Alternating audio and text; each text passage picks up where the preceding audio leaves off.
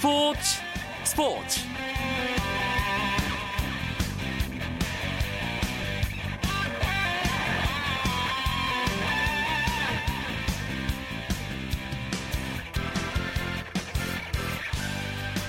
청취자 여러분 안녕하십니까? 스포츠 스포츠. 수요일의 아나운서 한석준입니다 독일 분데스리가 레버쿠젠의 손흥민 선수가 챔피언스 리그에서 두 골을 기록했습니다. 손흥민은 제니트와의 2014-2015 유럽 축구 연맹 챔피언스 리그 조별리그 C조 4차전 원정 경기였는데요.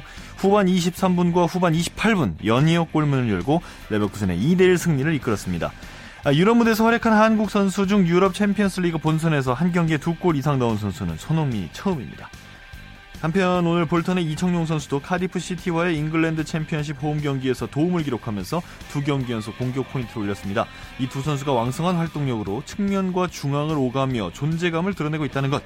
사실 우리나라 대표팀 차원에서도 아주 반가운 소식이죠. 이들의 활약과 호흡이 중동 원정을 앞둔 대표팀에서도 빛내기를 기대합니다. 수요일 스포츠 스포츠 농구 이야기로 함께하고 있습니다. 오늘도 어김없이 농구 기자들과 함께하겠고요. 대구구장에서 펼쳐지고 있는 한국 프로야구 아, 한국 시리즈 2차전 소식도 준비하고 있습니다. 여러분 잠시만 기다려 주시고요. 먼저 오늘 들어온 주요 스포츠 소식 정리합니다.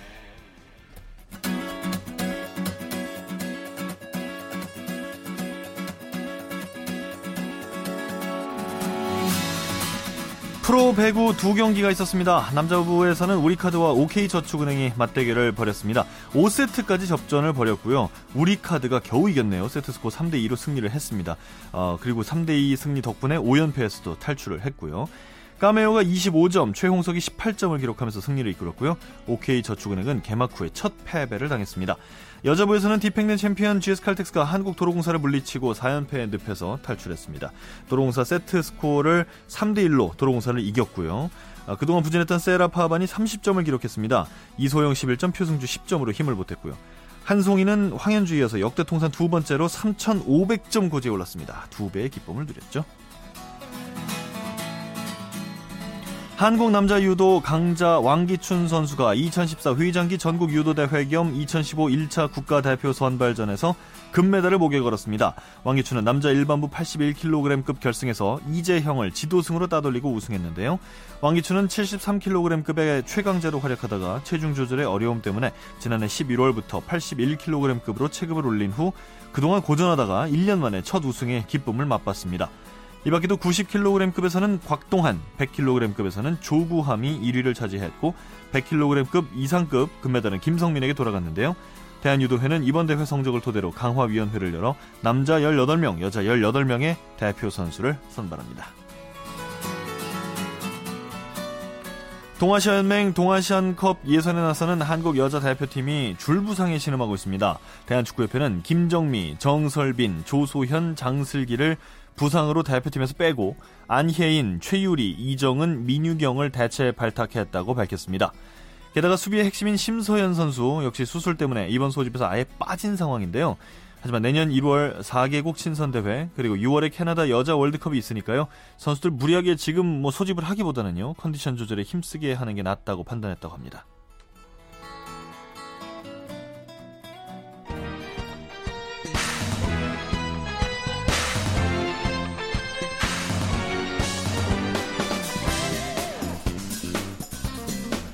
자, 이 삼성과 넥센의 프로야구 한국 시리즈 2차전 소식 자세하게 살펴보겠습니다. 아, 일간 스포츠의 유병민 기자가 오늘은 취재를 못 가시고 저희 스튜디오에 직접 나오셨습니다. 어서 오십시오. 네, 안녕하세요. 네, 야구 기자들은 저기 한국 시리즈도 다 못 가는 겁니까? 담당팀이 떨어지면 기회가 없습니다. 아, 저, 정말 그런 겁니까? 네, 저희 사무실 근무자도 필요하기 때문에 네. 사무실 근무를 하다가 나왔습니다. 아, 그 자기 팀이 올라가야지 취재를 그렇죠. 갈수 있군요. 갈 수 있는 특권이 주어지는 거죠. 아, 어떻게 표라도 좀 사드릴까요? 아, 감사합니다. 거절하지 않으시네. 오늘 2차전, 아, 삼성이 이기고 있네요. 네, 그렇습니다. 지금 대구에서는 삼성과 넥센의 한국 시리즈 2차전이 진행 중인데요. 8회 말 삼성의 공격이 진행되는 가운데 점수는 삼성이 6대 1로 앞서 있습니다. 음. 이대로 경기가 끝나면은 삼성은 시리즈 전적을 1승 1패로 원점으로 돌리게 됩니다. 네. 몸에서 한번 진 게 좀 흠이긴 하지만, 근데 1차전을 지긴 졌지만, 작년에도 네. 왜세 번 이기고 네 번 이겼잖, 세번 지고 나서 네 번 이겼지 않습니까? 않습니까? 그래서 네. 1차전을 졌다고 해서 뭐 그렇게까지 불리한가? 뭐 그렇게 시리즈가 넘어간가 싶더니만 2차전 여지 없네요. 네, 그렇습니다. 요즘 뭐 트렌드가 꼭 1차전을 내줬다고 해서 뭐 네. 승부의 분위기가 확 가라앉거나 넘어가는 경우가 없거든요. 없어요, 없어요. 삼성 같은 강팀 같은 경우에는 투타 전략이 안정되기 때문에 2차전만 잡아서 승부를 원점으로 돌리면은 다음 나머지 시리즈에서 남은 경기에서 충분히 뒤집을 수 있거든요. 아, 그럼요. 이번 시리즈도 마찬가지로 삼성이 끝까지 물고 늘어질지가 관심입니다. 네. 게다가 이번에는 삼성과 넥센이기 때문에 5, 6, 7차전을 잠실에서 하지 않습니까? 네, 그렇죠. 그럼 뭐 누가 딱히 홈이라 할 것도 없는 분위기가 되기 때문에 뭐좀 그런 면도 있고요. 네. 삼성 타선이 어제는 안 터졌다 이런 삼성 팬들의 불만이 대단했는데 네네. 오늘은 점수 좀 냈네요. 네, 그렇습니다. 삼성이 어제 타선이 침묵을 하면서 패배를 당했는데요. 네. 아무래도 삼성 타자들이 거의 2주 가까이를 쉬고 나왔기 때문에 첫 경기에서 타격감을 조율하는 쉽지는 않았을 것으로 보입니다. 음. 하지만 오늘 같은 경우에는 넥센 선발 소사의 공을 잘 공략을 했는데요. 어, 넥센 선발 소사의 공이 155km를 육박하는 강속구였지만은 제구가 높게 몰리자 삼성 타자들의 먹잇감이 됐습니다. 음. 삼성 타자들은 3회까지 매 이닝 점수 뽑아냈는데 모두 장타로 연결을 하면서 어, 지- 어, 경기 초반부터 6대 0으로 앞서 나갔습니다. 근데 뭐 156이 나왔다 찍었다고는 하지만 전반적으로 그 LG하고 플레이오프 4차전 때보다는 좀 아닌 것 같던데요. 네, 아무래도 소사 같은 경우에도 지금 플레이오프 두 경기에서 많은 공을 던지고 올라왔거든요. 네. 휴식을 취해도 어, 피로가 누적된 건 사실이고 또 오늘 같은 경우 전반적으로 공 구속보다는 제구가 많이 흔들렸습니다. 아. 높게 몰린 공을 삼성 타자들이 정확히 받아치면서 맞았다 하면 거의 2루타 또 홈런도 두 개나 허용했거든요. 네. 소사 소, 어, 소사 선수가 앞으로 5차전에 나올 예정인데 이 점이 좀 문제점으로 지적될 것 같습니다.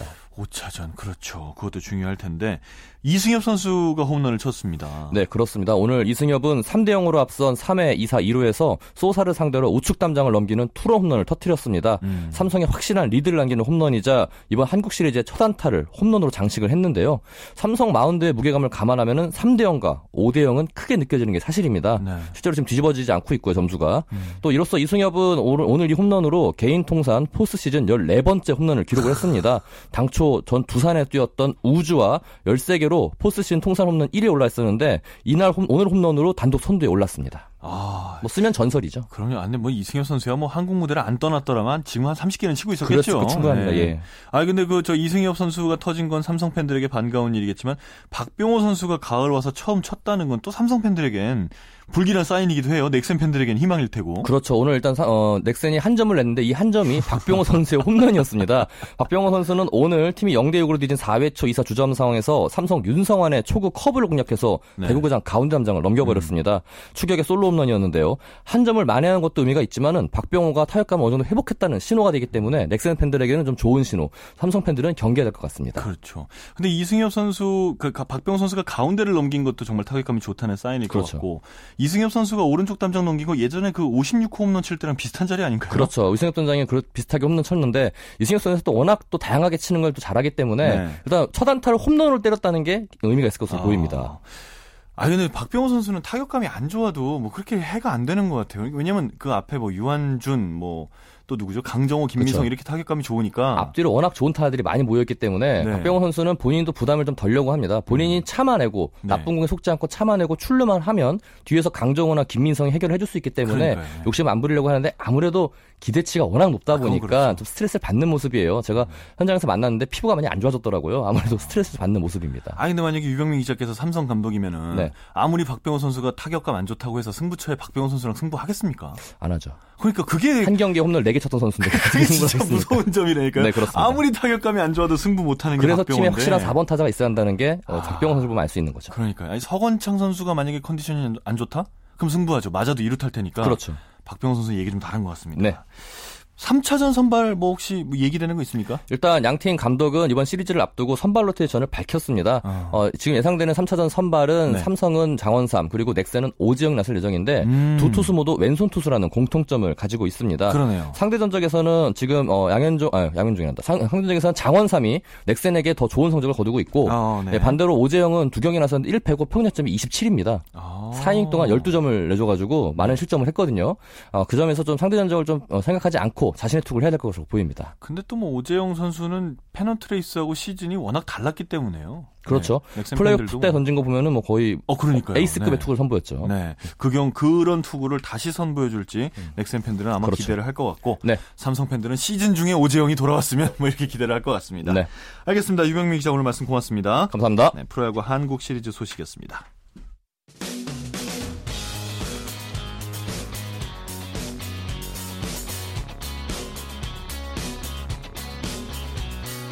따뜻한 비판이 있습니다. 냉철한 분석이 있습니다. 스포츠 스포츠.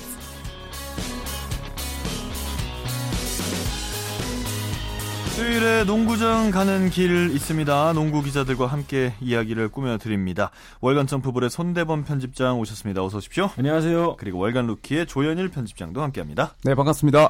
앞서 프로야구 한국 시리즈 소식을 잠깐 전해드렸는데 사실 뭐 그 야구가 포스트 시즌이 진행되면 아무래도 저기 농구에 대한 관심은 좀 덜 할 수밖에 없겠죠. 네, 농구 팬들 입장에서는 프로야구 플레이오프가 제일 걱정이 되는 시즌이죠. 네. 워낙 메가 스포츠가 됐기 때문인지 음. 좀이 시기에는 농구에 대한 관심도가 떨어지는 부분도 있고요. 네. 또 최근에 배구까지 성행하면서 농구가 이리 치이고 저리 치이는 신세가 됐습니다. 네, 뭐 더 재밌게 하면 되죠, 뭐.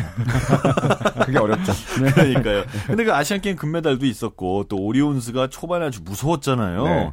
그러면서 좀 뭔가 좀 관심이 좀 집중되는 그런 느낌이었는데 관중 수는 오히려 줄었다면서요? 네, 지난 시즌 1라운드와 비교해서 약 7%가 줄어들었는데요. 오. 경기 속도도 뭐 빨라지고 또 아시안 게임 금메달 특수도 있었지만 결국 관중은 늘어나질 않았습니다. 네.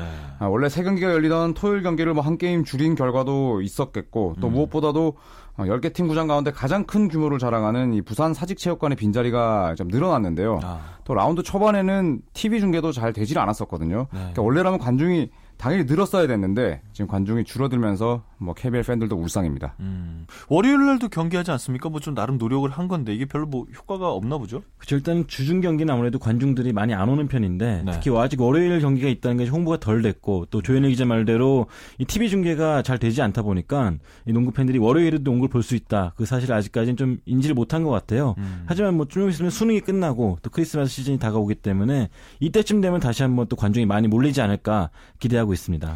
그 앞서 어, KT가 홈 관중이 좀 적다 는 얘기를 하셨는데 반대로 그나마 좀 선방하고 있는 팀은 그럼 어디입니까? 일단 전통적으로 서울 SK의 잠실학생체육관은 늘 경기를 떠나서 이벤트가 많기 때문인지 이 관중이 많이 몰리는 편이고요. 네. 또 창원 LG 역시 농구의 메카라고 할 수 있는 창원도 이 주말 경기에는 상당히 많은 팬들이 몰리고 있습니다. 음, 반대로 그럼 KT와 함께 관중이 좀 떨어진 팀은 네, KT와 함께 또 이 안양 KGC 인상공사를 빼놓을 수가 없는데요. 어, 사실 이 KGC 같은 경우에는 뭐 미남 선수들도 워낙 많고 네. 또 3년 전에 우승을 했기 때문에 그렇죠. 네, 여성 팬들의 거의 집합소였거든요. 자, 하지만 최근에는 이 안양 KGC 홈구장도 그렇고 부산 KT도 그렇고 지금 천명대가 상당히 많아요. 아. 특히 부산 KT가 좀 더 심각한데 어, KGC 같은 경우에는 천명대가 아, 모두 평일 경기였지만 부산 KT는 4경기 중 3경기가 주말에 열렸는데도 2,000명이 안 됐거든요. 아. 그 정도로 어, 지금 KT나 KGC 모두 성적과 또 관중이 함께 씁쓸하게 비례가 되고 있습니다. 아, 여성 팬들의 집합소라고 하시니까 저희 90년대 중반에 연세대학교가 생각나는군요. 네. 대단했었습니다. 자, 그 한편 올 시즌 새롭게 도입한 규칙, 이 규칙이 결국엔 경기에 어떤 속도감을 올리는데 좋게 작용을 한 것 같은데 어떻게 두 분 어떻게 생각하십니까? 이 규칙에 네. 대해서? 제가 말씀하신 것처럼 속도감이 늘려, 늘어났어요. 쓸데없는 파울로 인해서 경기가 끊어지는 것도 줄어들었고요. 어, 실제로 파울 자체가 어, 지난 시즌 1라운드만 해도 1,600개를 넘었었는데 올 시즌에 1,500개로 떨어, 떨어졌거든요. 약 100개 가까이 떨어졌는데 이것이 아마 경기당 평균으로 따지면 그 경기 끊기는 횟수가 많이 줄었다고 볼 수가 있겠습니다. 음. 지금 농구 팬들이 봤을 때 불필요한 항의도 줄고 네. 또 경기 페이스도 높아졌기 때문에 음. 어, 이런 부분은 상당히 만족스러운데요. 다른 한편으로는 그럼에도 불구하고 득점이 줄었거든요. 이것은 아무래도 치열한 몸싸움이 허용되다 보니까 오히려 선수들이 체력적으로 떨어지고 아, 또 슛도 자유롭게 던질 수 있는 환경이 줄어들었다고도 볼 수가 있겠습니다. 어떻게 보십니까? 네, 저도 어, 동의를 하는데요. KBL에서는 지금 판정 실수도 뭐 거의 없고 파울도 줄어들었다 이렇게 이야기를 하지만 또 현장에서는 어, 경기 도중에 일어나는 파울 횟수 자체가 숫자만큼 줄었다는 줄었다고 또 느끼지는 또 않는다고 해요. 덜 이런- 잡아준다는 얘기인가요? 그렇죠. 음. 네, 이러한 시각 차이를 좀 줄이는 것이 남은 과제라고 볼 수 있겠고 또 팬들은 지루한 농구보다는 사실 화끈한 공격 농구를 좋아하거든요. 물론이죠. 근데 오늘 같은 경우에도 경우에도 뭐 양 팀의 도합 득점이 140점을 넘는 경기가 사실 없었어요. 아, 그. 정도로 네, 빈공, 네. 가뭄, 자 이런 단어가 농구판에서는 좀 사라졌으면 좋겠습니다. 그러게 말입니다. 뭐, 뭐 극단적으로 얘기해서 수비를 못하게 해야 됩니다. 공격만 막 하게 그냥 그래야 재밌으니까요. 네. 아무튼 뭐꼭 재미가 제일 중요한 건 아니겠지만 어, 이 경기가 좀 재밌어져야지 아무래도 팬들이 많아지니까 어, 그런 부분을 사실 노리고 이 뭐 저기 룰 개정을 한 건데 말이죠. 그렇습니다. 네, 좀 잘 적용이 됐으면 좋겠습니다. 오늘도 울산 모비스하고 안양 KGC, 안양 KGC 앞서서 저기 관중 줄었다는 얘기 하셨는데 전 참 그게 안타까운 게 네. 이 슈퍼스타가 갑자기 저 군생활 하다 말고 전역을 해서 돌아왔는데도 이게 안 살아납니까? 그러게요. 지금 일병 전역을 한 오세근 아, 선수가 군 역, 병역 역사에 없는 일인데. 군인들의 꿈이죠. 아, 그럼에도 불구하고 이 병역을 필한 입장에서 이 선수는 인정해주고 싶습니다. 그렇습니다. 네. 네. 오세근 선수가 복귀했음에도 불구하고 KGC가 다시 한번 모비스에게 덜미를 잡혔습니다. 아, 모비스는 어, 원정에서 열린 KGC와의 경기에서 73대 69로 승리하면서 6연승을 내달렸는데요. 네. 자, 이로써 단독 1위 자리도 굳게 지켰습니다. 아, 문태영 선수가 양팀 최다인 23점을 올리면서 팀 공격을 이끌었는데요. 자, 후반에만 17득점을 올렸고, 자, 반면에 KGC는 경기를 뭐 내내 잘 치르고도 이 4쿼터를 버티지 못하면서 어, 주저앉았습니다. 아, 4쿼터 5분 동안에 무득점에 허덕이면서 아이고. 단 9점을 더하는데 그쳤고요. 네. 결국 어, 너무나 아쉬운 역전패를 기록하고 말았습니다. 음, 그러면 그 저기 우리 저 도- 일병 전역한 오세근 선수는 어땠습니까? 네, 일단 오세근 선수는 14득점에 9리바운드로 준수한 활약을 보여주긴 했는데 네. 예전에 그 만화 본 메칸더 부이 같은 경우는 3분밖에 못 쓰는 그런 로봇이었거든요. 네. 이 오세근 선수가 딱 요즘에 그래요. 지금 아. 경기를 충분히 연습을 못 하고 나왔기 때문에 이 최대한 출전 시간 20분 정도로 줄여야 되거든요. 음. 그러다 보니까 감독이 벤치에 놨다 또 들어보냈다가 다 코트에 내보냈다는 시간이 좀 한정돼 있습니다. 음. 특히 오세근 선수가 없을 때 경기력이 상당히 많이 떨어지는데 오늘 같은 경우도 3쿼터까지 9점 앞서다가 역전패 당한 이유가 이 4쿼터에 오세근 선수가 너무 오래 앉아 있었거든요. 음. 이그 사이에 이제 덜미를 잡힌 것이 페인이었습니다. 오세근 선수 체력이 빨리 올라오는 것이 어, KGC 인상공사 입장에서 가장 시급한 문제가 아닌가 싶습니다. 아, 근데 사실 뭐 반대로 얘기하면 없던 전력이 하나 생긴 거잖아요. 음, 그렇죠. 20분이라도 뛰어주는 게 어디냐, 뭐 이런 생각도 드는데, 어, KGC는 그 양희종 선수가 또 이제 경기 출전을 못하게 됐지 않습니까? 네, 지금 발목 부상 때문에 세 경기째 예, 오늘 경기도 이제 나오지를 못했고요. 이제 결장을 하고 있는데 양희종 선수가 이제 건재했더라면 어, 오세근 선수에게 쏠리는 부담도 음. 훨씬 줄어들었을 겁니다. 아, 최현민이나 정희랑 같은 선수들도 좋은 기량을 가지고 있지만 양희종 선수가 제공하는 이 수비에서의 에너지와는 좀 거리가 멀거든요. 아, 아직 2라운드 초반일 뿐이지만 KGC가 좀처럼 살아나지 못하고 있는데 아, 양희종 선수의 빠른 회복이 상당히 절실해진 KGC입니다. 반대로 또 서울 SK 대 부산 KT. 오늘은 좀 부산이 힘을 냈으면 좋겠는데 어땠나요? 네, 아직도 힘을 못 내고 있는 KT죠. SK가 72대 61로 이겼습니다. 오늘 경기는 SK 연승, KT 연패 이 두 가지 중에 어떤 게 먼저 끊길까 기대를 모았던 경기였는데 역시나 SK가 연승을 이어갔습니다. 일단 가장 SK 같은 경우는 에런 헤인즈와 박상호 선수가 득점에서 각각 14득점과 13득점을 올려줬고요.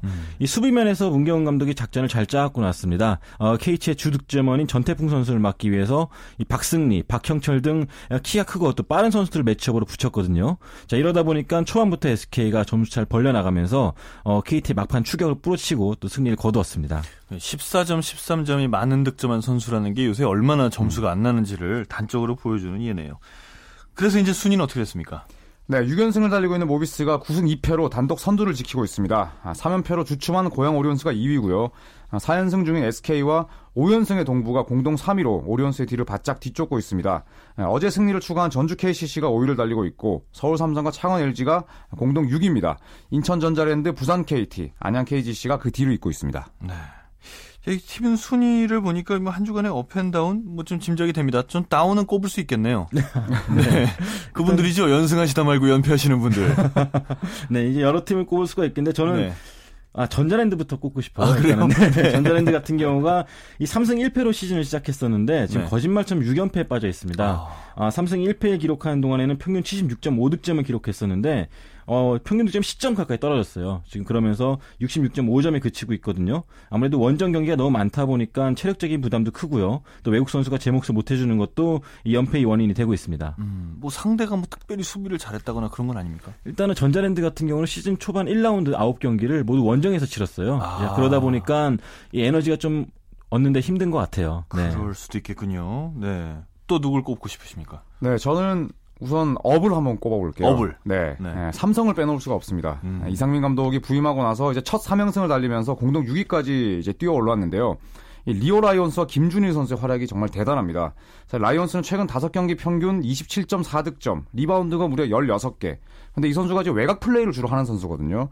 자, 그럼에도 불구하고 리바운드를 뭐 매경기 15개 이상을 잡아주고 있고 또 이 신인 김준일 선수 저희가 예전에 이승현 선수를 일컬어서 속에 능구렁이가 있는 것 같다 이런 말씀을 드렸었는데 김준일 선수는 이 사자의 심장을 가지고 있는 것 같아요. 정말 루키지만 상대 골밑을 내가 어떻게든 박살내겠다 이런 각오로 매 경기 임하고 있는데요.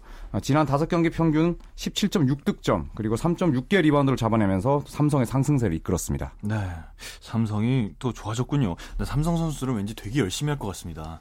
자칫 잘못하면 팀 내 최고 인기인이 감독이 될 수가 있기 때문에 예, 열심히 최고 인기인이죠. 아직 그 아직 그렇습니까? 네. 네. 뭐그 역전 뛰어넘는 선수가 나오기를 아마 이상민 감독은 바라고 있을 거예요. 그렇죠. 네. 자, 내일은 창원 LG와 인천 전자랜드인데 아, 이 다운으로 꼽은 인천 전자랜드의 경기가 있습니다. 네, 어떻게든 간에 6연패를 끊는 것이 이 팀의 가장 시급한 상황이고요. 어, LG 역시 최근에 4연패를 끊긴 했지만 이기고 지고를 반복하고 있거든요. 어떻게든 승리를 해서 좀 탄력을 받아야 되는 상황이기 때문에 아, 두 팀의 격돌 어, 상당히 좀 관심을 모으고 있습니다. 음, 또 한 주간 어떤 경기들 주목받나요? 네, 내일 경기 한번 꼽아봤습니다. 아, 나란히 상승세 타고 있는 삼성과 동부의 맞대결이 열리는데요. 음. 아, 삼성은 키스 클랜턴의 이 대체 외국인 선수인 어센서 엠핀 선수가 아, 국내 무대 첫 선을 보이게 됩니다. 네. 출전 시간이 높았던 라이온스의 부담을 줄일 수 있을지 기대를 모으고요. 아, 그리고 일요일 창원에서 펼쳐진 LG와 KGC의 만남도 기대를 모읍니다. 김종규와 오세근의 프로 첫 맞대결의 승자를 지켜보는 것도 뭐 재밌는 관전 포인트가 되겠네요. 어, 이 국가대표에서는 선후배로 좀 기술을 전수해주는 입장이었을 텐데요. 네. 이, 이 청출어람이 될까요? 김종규 선수가 많이 빼먹어야죠. 아, 그래요? 예상을 한다면 어떻게 예상하십니까? 아, 제가 최근에 예상이 지금 거의 맞질 않고 있는데요. 어, 정반대로 가고 있죠. 네, 예. 어, 다시 한번 뻔뻔하게 예상을 해보자면 창원 LG가 뭐 한 4점 차 이상의 승리를 거두지 않을까. 창원 LG가 4점 차를 이긴다. 네, 여러분 반대로 토토를 사시면 될 것 같습니다. 자, 여자 프로농구 지난 주말에 개막을 했지 않습니까? 이제 오늘 빅매치가 있었습니다. 네, 어땠나요? 그렇습니다. 우리은행과 신한은행 간의 벽- 그 빅매치가 있었는데요. 네. 일단 우리은행이 신한은행을 상대로 승리를 거두었습니다. 아, 우리은행 같은 경우 사실 전반전만 해도 신한은행의 그 밀림 외곽 슛을 못- 막지 못하면 좀 고전한 면이 있었는데 아, 후반전 들어서 특유의 디펜스를 앞세워 어, 역전승을 거두었습니다. 아, 신한은행 같은 경우는 어, 사실 최윤아 선수의 컨디션이 너무 좋지 않다 보니까 이 막판에 체력적인 부침이 좀 보였, 보였고요. 반대로 우리은행은 샤데이 휴스턴에게 너무 의존하는 모습을 보였었는데 후반 들어 국내 선수들이 살아나면서 승리를 챙길 수가 있었습니다. 한 경기 가지고 시즌을 전망하기는 좀 이른가요? 어떻게 뭐 혹시 좀 그런 게 느껴지셨습니까? 일단은 초반 판도가 좀 훤히 드러나 보이는 그런 경기가 아니야 싶은데요. 하지만 우리은행 같은 경우는 일단 승패를 떠나서 지금 외국 선수인 샤데 휴스턴 선수에게 좀 지나치게 의존하는 면이 있거든요. 이 선수의 득점력이 워낙 좋다 보니까 이 공을 맡기고 국내 선수들이 성한, 서 있는 모습을 보였습니다. 네. 자, 이런 모습을 탈피해야지만 우리은행이 다시 한번 챔피언에 오를 수 있지 않을까 생각해 봅니다. 알겠습니다. 자, 수요일 밤의 농구 이야기 농구장 가는 길 여기서 마치겠습니다. 함께 해주신 월간 점프볼의 손대범 편집장, 월간 루키의 조현일 편집장 두 분 고맙습니다. 고맙습니다. 자, 오늘 저희 스포츠 스포츠가 준비한 소식은 여기까지입니다. 내일은 다시 이광용 아나운서와 함께 하시고요. 이광용 아나운서가 테니스 선수를 뛰는 것도 여러분 많이 응원해 주시기 바랍니다. 지금까지 아나운서 한석준이었습니다. 스포츠 스포츠!